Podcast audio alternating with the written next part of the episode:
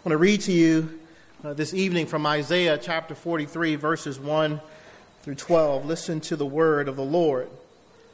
But now, thus says the Lord He, he who created you, O Jacob, he who formed you, O Israel, fear not, for I have redeemed you. I have called you by name, you are mine. When you pass through the waters, I will be with you, and through the rivers, they shall not overwhelm you. When you walk through the fire, you shall not be burned, and the flames shall not consume you. For I am the Lord your God, the Holy One of Israel, your Savior. I give Egypt as your ransom, Cush and Seba in exchange for you. Because you are precious in my eyes and honored, and I love you, I give men in return for you, peoples in exchange for your life. Fear not, for I am with you. I will bring your offspring from the east, and from the west I will gather you. I will say to the north, Give up, and to the south, Do not withhold. Bring my sons from afar, and my daughters from the end of the earth. Everyone who is called by my name, whom I created for my glory, whom I formed and made. Bring out the people who are blind, yet have eyes, who are deaf, yet have ears. All the nations gather together, and the peoples assemble. Who among them can declare this and show us the former things? Let them bring their witnesses to prove them right, and let them hear and say, It is true. You are my witnesses, declares the Lord, and my servant whom I have chosen, that you may know and believe me and understand that I am He. Before me no God was formed, nor shall there be after me. I, I am the Lord, and besides me there is no Savior. I declared and saved and proclaimed when there was no strange God among you, and you are my witnesses, declares the Lord, and I am God. This is the Word of God. Thanks be to God. We sometimes uh, sing a song during Advent season. It says, O come, O come, Emmanuel and ransom captive Israel that mourns in lowly exile here until the Son of God appear. Rejoice, rejoice, Emmanuel shall come to thee, O Israel. At several points, that uh, song captures the themes of the text in front of us this evening the story of the nation of Israel in the scriptures. And it doesn't just capture the themes of the experience of Israel at one particular point in time in her journey, but really and truly it captures the themes of the experience of Israel at many different points throughout her history. From, from the trials of her ancestors, Abraham and Isaac and Jacob, to, to the corporate trials of, of slavery and war and famine and exile. Israel had known what it means to mourn in lowly exile. Even uh, homing in on one of those experiences would confirm this truth. The exile, for instance, was itself a tragedy of, of great proportions. In, in the sixth century, Israel was defeated by Nebuchadnezzar, the king of Babylon. And over a span of, of a few years and, and, and three periods of forced removal, of residents from the city, Jerusalem would be ruined. The, the temple, the place uh, of God's worship, looted and destroyed. Young men from the royal family and from the noble families of the land would be torn from their parents and deported to a foreign land. Everyone would be forced to learn a foreign language and culture. Imagine the pain of those circumstances, though. Imagine the pain of those circumstances. Imagine the grief that mothers and fathers felt for their children's future. The, the fear wives and husbands felt for what the Babylonians might do to either of them. The loss of homes, the loss of jobs, the loss of businesses, and other material blessings they had received from the Lord. Imagine, imagine if you will, the anxiety of being under the supervision and control of a state that cared nothing about your well being. Behold, beyond, beyond, beyond how well, uh, how your well being might serve their interests. Imagine that. Imagine neighborhoods once filled with potential, now blighted by ruin. And then imagine, imagine the added grief of coming to realize that all of this was coming upon you ultimately because of your own failures. Unlike the Exodus story, the exile story is rooted not in a wicked leader who turned away from faithfulness to Israel, but uh, because he didn't recognize or remember the contributions to his kingdom of one of their leaders, namely Joseph. Rather, the exile story is rooted in the rebellion of God's people to their rightful leader, the Lord God Himself. It was their corporate sin as a nation that had brought upon them the great suffering they were experiencing, a suffering communicated and felt in the words of Psalm 30, 137 when we read this by the waters of Babylon. There we sat down and wept. When we remembered Zion on the willows, there we hung up our lyres, for our captors required of us songs, and our tormentors myrrh, saying, Sing us one of the songs of Zion. How shall we sing the Lord's song in a foreign land? Israel's, Israel's story includes several crushing experiences like these. And, and as we listen, as we listen to just one of Israel's experiences, if our ears are tuned enough, we can actually hear our own story.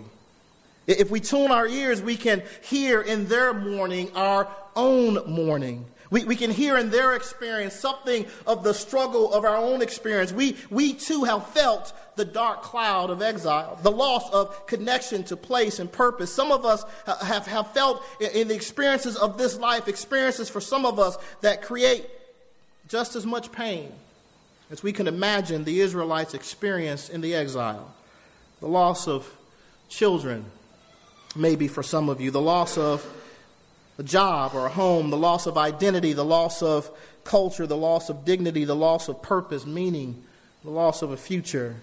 Some of us have lived all our lives under, under the experience of being considered only worthy of care by the state when said care serves the state's interests.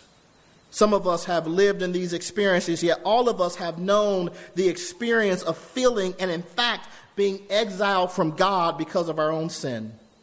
Indeed, there is no greater exile than that. If our, if our lives are bound up in God, as the scripture says, then to be separated from Him, to be an exile in our relationship with Him, is a greater darkness than all the dark experiences of life in this world.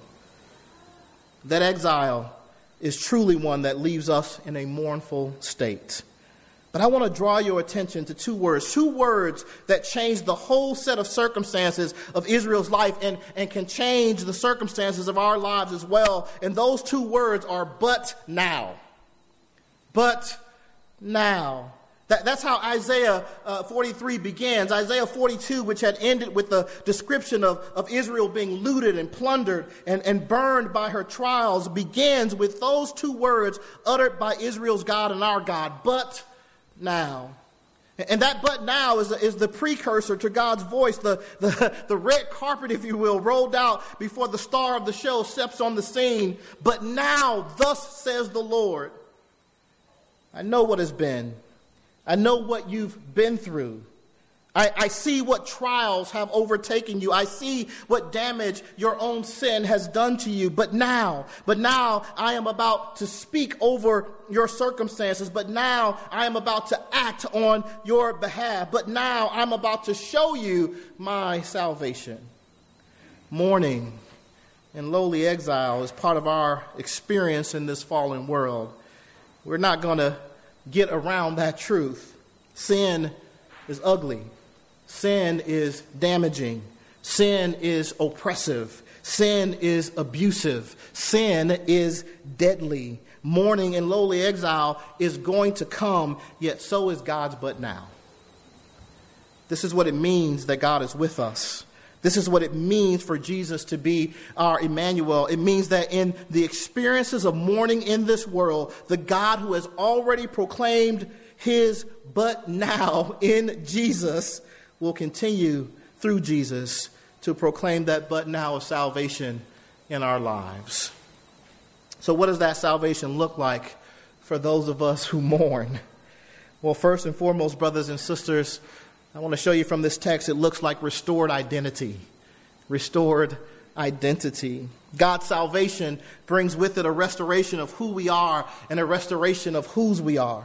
The, the lowly exile of which the songwriter speaks, the experience of being disconnected, battered, bruised, or crushed by the circumstances of life which Israel found herself in, whether because of our own sin or the sins of others, often brings with it a loss of a sense of identity.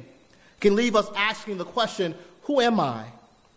The, the waters, the rivers, the, the fires of life that Isaiah speaks about in, in, in this chapter, speak, uh, uh, speaks of in this text, can leave us doubting our own identity. In other words, the hard stuff of life, brothers and sisters, can be image defacing, meaning it can distort the truth about who we are and it can distort the truth about whose we are.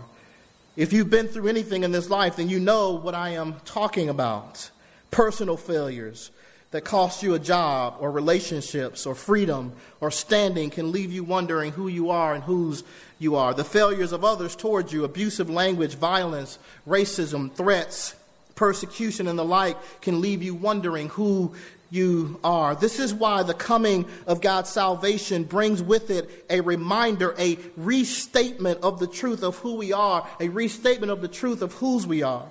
When, when God speaks and acts on our behalf, He does, he does so by first reminding us of who we are to him. Listen again to what God says to his people in Isaiah 43 1. But now, thus says the Lord, He who created you, O Jacob, He who formed you, O Israel, fear not. I have redeemed you. I have called you by name. You are mine.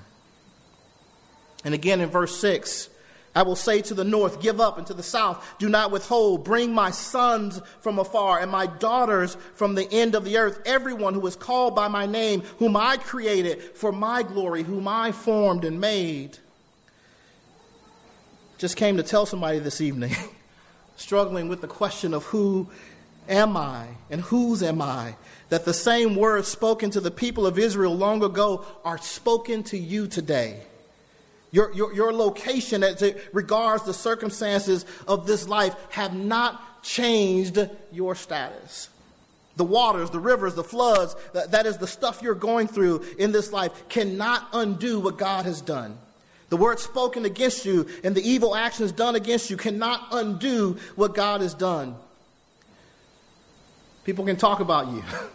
They can lie on you. They can persecute you. They can mistreat you. They can abandon you. They can do all manner of evil against you, but they cannot, they, they cannot take away who you are in Christ because they didn't create you. they didn't form you. They didn't call you by name. You are not theirs. You are God's redeemed and his name bearers, his possession, his beloved, his precious ones, his honored ones, his sons, his daughters. You say, but Pastor, Pastor Tony, you don't know me. you, don't, you don't know my circumstances. You don't know what I used to be. You're right, I don't know, but God knows. He knew who Israel was before he chose her. He knew all her sins and all her misery, and yet he loved her not because of anything good in her, but because of his own goodness and grace. God knew you before he redeemed you, before he placed his name on you, before he made you his possession, before he loved you, before he declared you precious and honored, before he made you a son or daughter. If your faith is in Jesus, your identity has nothing to do with your goodness, but rather with the goodness of God towards you. Our goodness is a derived goodness. Our worth is a derived worth. Our value is a derived value. It is God who has made us precious. It is God who has made us honored. It is God who has made us valued. It is God who has made us his image. And nobody can change that. Not even us. the only thing we can do is fail to receive the truth of what God has declared.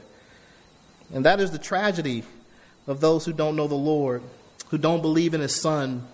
They go about rooting their identity in other things when they could know the joy of the identity that God gives to all who trust in Him, all who trust in His Son. I just want to tell you this evening you are not what your lowly exile experience says to you.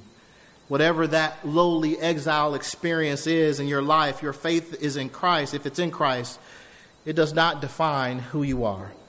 You're not what folk on social media say about you.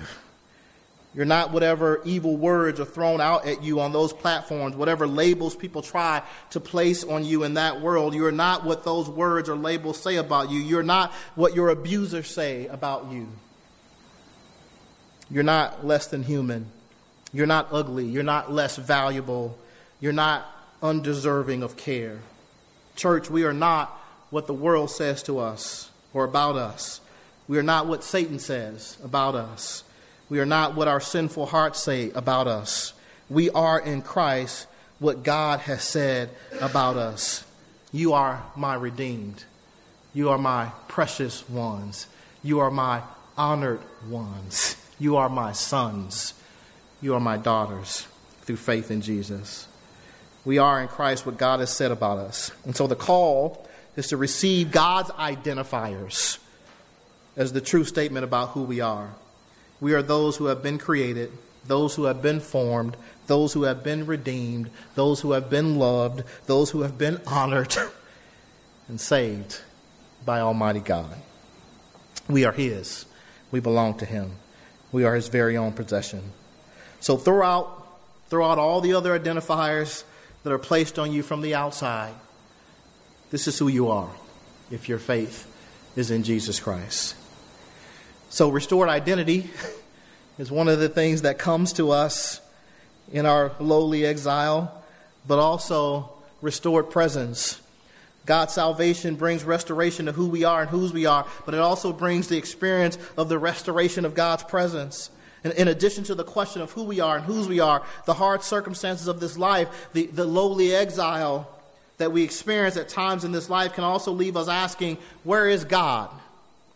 David, speaking to this very question, ponders in Psalm 13, which you just heard read. How long, O Lord, will you forget me forever? How long will you hide your face from me? How long must I take counsel in my soul and have sorrow in my heart all the day? When, when we experience that lowly exile, those hard circumstances, we do sometimes ponder the very question that David asked. What, we cry out from our souls, God, where are you? Have you forgotten about me? And this cry is also found on our, our lips corporately. It's, it's the cry at, time, uh, at times of oppressed people groups of young men and women trapped in abusive circumstances, of elderly people abandoned by family and friends in the final years of their life, of orphans and widows and immigrants. A cry born of fear. A fear that without someone's help, they will be swallowed up. We will be swallowed up by the circumstances of life, swallowed up by our enemies, swallowed up by death itself. Indeed, when God speaks in Isaiah 43 of waters, and floods and fire. He doesn't speak of his people sailing on top of the water or canoeing on top of the rivers or standing around the fire. No, the path of God's people in this world, the path of those who have been named by God as his own, is the same path of our Lord Jesus. It's through the waters, it's through the rivers, it's through the fire. Indeed, the very path of helping others who, who we find in these circumstances, even when we are not in them ourselves, requires a movement through the difficulties. Yet pay close attention to God's words here to his people who endure those waters, those rivers, those fires. He doesn't say, I will watch over you in these things. He doesn't say, I will pay close attention to what you are going through. He doesn't say, I will, I will throw you a lifeboat or a life vest or, or, give, or give you fire retardant clothing. No, he says, when you pass through the waters, I will be with you. And again in verse 5 Fear not, for I am with you. And I want you to understand something today, brothers and sisters. God being with us is not rooted in our feelings. There are times when we have a powerful feeling of God's presence with us times where we know beyond a shadow of a doubt that He is walking with us in the mess and muddle of life. However, there are times when that feeling is not there. Times when it seems like God has forgotten us. Yet God's presence is not rooted in our feelings, it's rooted in God's character. As Numbers 23 19 says, God is not a man that he should lie, or a son of man that he should change his mind. Has he, has he said, and will he not do it? Or has he spoken and will he not fulfill it? Even when you don't feel God is there working, Even when you don't see evidence of his presence, he is there working. Even when you don't believe it, he is there working. How has the church made it this far? With all its inner battles and struggles and all its outer battles and struggles, how have we made it? Well, we've made it because God's salvation brings with it his presence. We made it because of those words spoken in verse 2 and repeated in verse 5 For I am with you. The call here is also to trust what God has said over what those outside of you may say, what even your own heart may say. The psalmist, who I referred to above in Psalm 13, does not remain in that place of questioning God's presence. He starts there and he's honest about what he feels, he's honest about his circumstances. And we too can be honest about feeling God's absence at times or in times of crisis and hardship. But we must not stay there. We must trust God's words over our own and ask.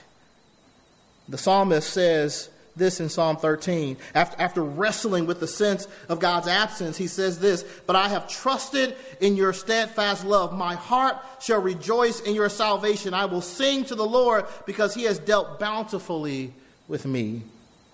He turns not to what he feels, not to what those on the outside are saying. Rather, he turns to the steadfast love of God. He turns to what he knows about the character of God. We are called to the same trust. We're called, as we examine our past, to remember the steadfast love of God, to remember the ways He has shown Himself faithful to us, and to rely on that same character, that same presence of His steadfast love in our present circumstances to believe what we say, what the world says, to not believe what we say or what the world says, but what God says. I don't know about you, but I want to believe what God says that He is with me in the waters, in the floods, in the fire. Amen, people of God. Restored, restored identity, restored presence. What else do we receive in our lowly exile, restored calling. God's salvation brings restored identity, restored presence, but it also brings a restored calling.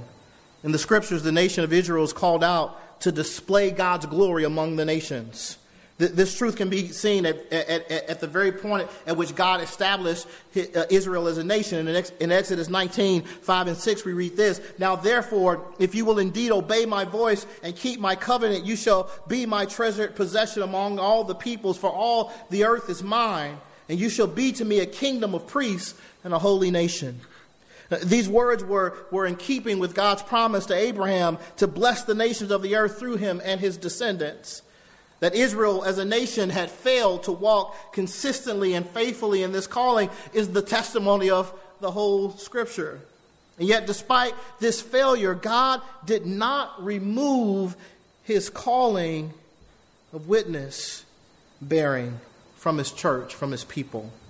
Indeed, when Christ, the true witness of God, came into the world, when, when he had finished bearing test, uh, faithful testimony to God through his life and his death and his resurrection from the grave, he gathered his disciples, the, the new Israel, together, and he proclaimed to them, But you will receive power when the Holy Spirit comes upon you, and, and you will be my witnesses in Jerusalem and Judea and Samaria and to the ends of the earth. This is who we are as the church. We are witnesses of Almighty God in this world. But here's the thing just like Israel was inconsistent and at times unfaithful in her calling, so has the church been at points in her time, in her history.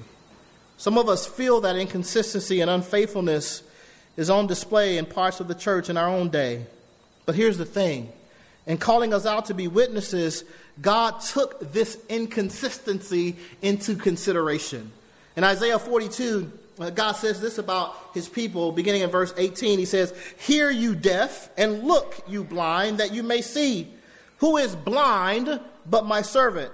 Or deaf as my messenger whom I send? Who is blind as my dedicated one? Or blind as the servant of the Lord? He sees many things, but does not observe them. His ears are open, but he does not hear.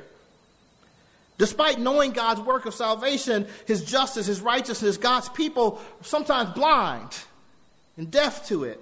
blind and deaf to their own need for it, blind and deaf to the cries of those in their midst who need it, and to those around them who need it. Yet watch how God's salvation works and calls us back to this calling he has placed on us. In, in, the, in the last verses of our text this morning, we, we witness something of a, of a courtroom scene in which God takes on the idols of the world. He, calls for the nations to gather into the courtroom and he, he calls uh, on them to prove that the gods they serve are really gods. He, he calls them to bring forth witnesses who can testify to the idol's power to predict the future and then fulfill that prediction when the time comes. And of course, the, the, the, point is they can't because, because the gods of the nations are, are, are no gods at all. But God has witnesses. God has witnesses. He, he has witnesses who can bear testimony to the truth about him. Yet, yet listen to how he brings his witnesses out. In, in, in, in, that, in that verse, we read this Bring out the people who are blind, yet have eyes, who are deaf, yet have ears. And, considering Isaiah 42, uh, this is likely a, a reference to Israel, God's people sent out by him to testify about him in the world.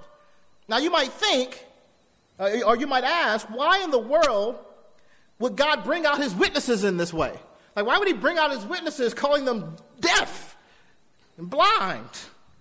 The answer is this the call to bear witness to God in this world does not rest first and foremost on what we say about God, but rather it rests on what God himself has done among us as his people. It doesn't rest first and foremost on what we say about God, but what God himself has done among his people. The call to bear witness rests on what he has done. Our testimony, brothers and sisters, is not that we found God. Our testimony is that God found us. He found us. Our, our, testimony is not, not that we were the greatest, but the least. Our testimony is not that we were the strongest, but the weakest. Our testimony is the testimony of blind and deaf folk whom God, through his mighty acts of salvation, calls us to see and calls us to hear. Our testimony is summed up in what God has done. It's summed up in the truth of verse 12, spoken by God himself. I declared and saved and proclaimed when there was no strange God among you, and you are my witnesses, not because of what you say about me, but because I declared and I proclaimed and I saved. We are his witnesses because of what he has done and what he does among us. Therefore, brothers and sisters, we need not fear. Even the shaking that is going on in our day in the church, the exposing of our sins, the revelation of our deafness and blindness will not lead to God abandoning his church or removing his calling from us to be his witnesses. It will lead instead to God's work in Christ of declaring, saving, and proclaiming. It will lead us into a more faithful testimony as the world watches our God make his name known among us and through us. Go read the biblical narrative. God's people fail, God comes and exposes the failure, then works his salvation among them, and then calls them to declare that salvation that he has worked among them in the world. That's the pattern. it's the pattern. So you'll excuse my incorrect English here, but we ain't witnesses because we get it right all the time. we are witnesses because of God's salvific work among us. And you know this. That work finds its ultimate fulfillment in Jesus Christ, who by his Spirit works this salvation in us and among us to the glory of God. There's this wonderful statement in Psalm 51 that's instructive for us in applying this point to our own lives. Psalm 51, David confesses his sin to God, and he says this He says, Restore to me the joy of your salvation, and uphold me with the willing spirit. Then I will teach transgressors your ways, and sinners will return to you. And, and, and, when you read that, you're thinking, how can David talk about teaching transgressors and sinners when he himself has just transgressed and sinned? It's because the exposure of David's sin was meant to do exactly what it did to move David to repentance to turn his heart and his life back to God. And in turning him away from his sin and back to God, God was demonstrating the work of his salvation in David's life, thus enabling David to change the path he was going down and then turn and declare to people what God had done. And to tell them that the God who turned him around can turn them around as well. Amen, people of God. We don't need to be afraid of God exposing the sin of his witnesses. The exposure is meant to lead to repentance, which is a work of God, by which he, through the Spirit, does that powerful work of turning us away from our sin and back to God. And that salvific work is then meant to be proclaimed to those around us that they might know God saves. God saves. Oh, come. Oh, come, Emmanuel, and ransom captive Israel that mourns in lowly exile here until the Son of God appear. Rejoice, rejoice. Emmanuel shall come to thee, O Israel. He has come. God has come in Jesus, and he has ransomed his captive people. Amen, people of God. And Jesus, as he sits enthroned beside the Father, continues to work by the Spirit to ransom his captive people from among all the nations of the earth. And what is that salvation? What does that ransom look like? It looks like the restoration of our identity, the restoration of his presence among us. It looks like a restoration of our calling to be his witnesses in this world. May God comfort all our mourning and all our exile experiences in this life through these truths. And may He do it for His own glory. In Jesus' name, amen. Let's pray. Father, we do pray now that as we have heard your word, as we have all sat under the authority of your word, we pray that you, Lord, would help us to apply these truths to our lives. I pray that we, as your people, in all of our lowly exile experiences, would know that you are the God who saves. And that that salvation, when it comes, Lord, it, it, it reminds us of who we are and whose we are. When that, when that salvation comes, Lord, it reminds us that you are present, that you are faithful to your word, that you will never leave us nor forsake us. And when that salvation comes, it reminds us, it reminds us that we have been called out by you to be your witnesses, witnesses in this world. Not because we are great witnesses in and of ourselves, but because you are at work among us to display the greatness of your salvation. As you expose our sin and call us to repentance and faith, the world will look in and see that there is a God who saves. So I pray, enable us, enable us, Lord God, by the power of your Spirit, to put this truth, to lay it up, as I said, Lord, to believe it, lay it up in our hearts and practice it in our lives. I pray this in the mighty name of Jesus. Amen.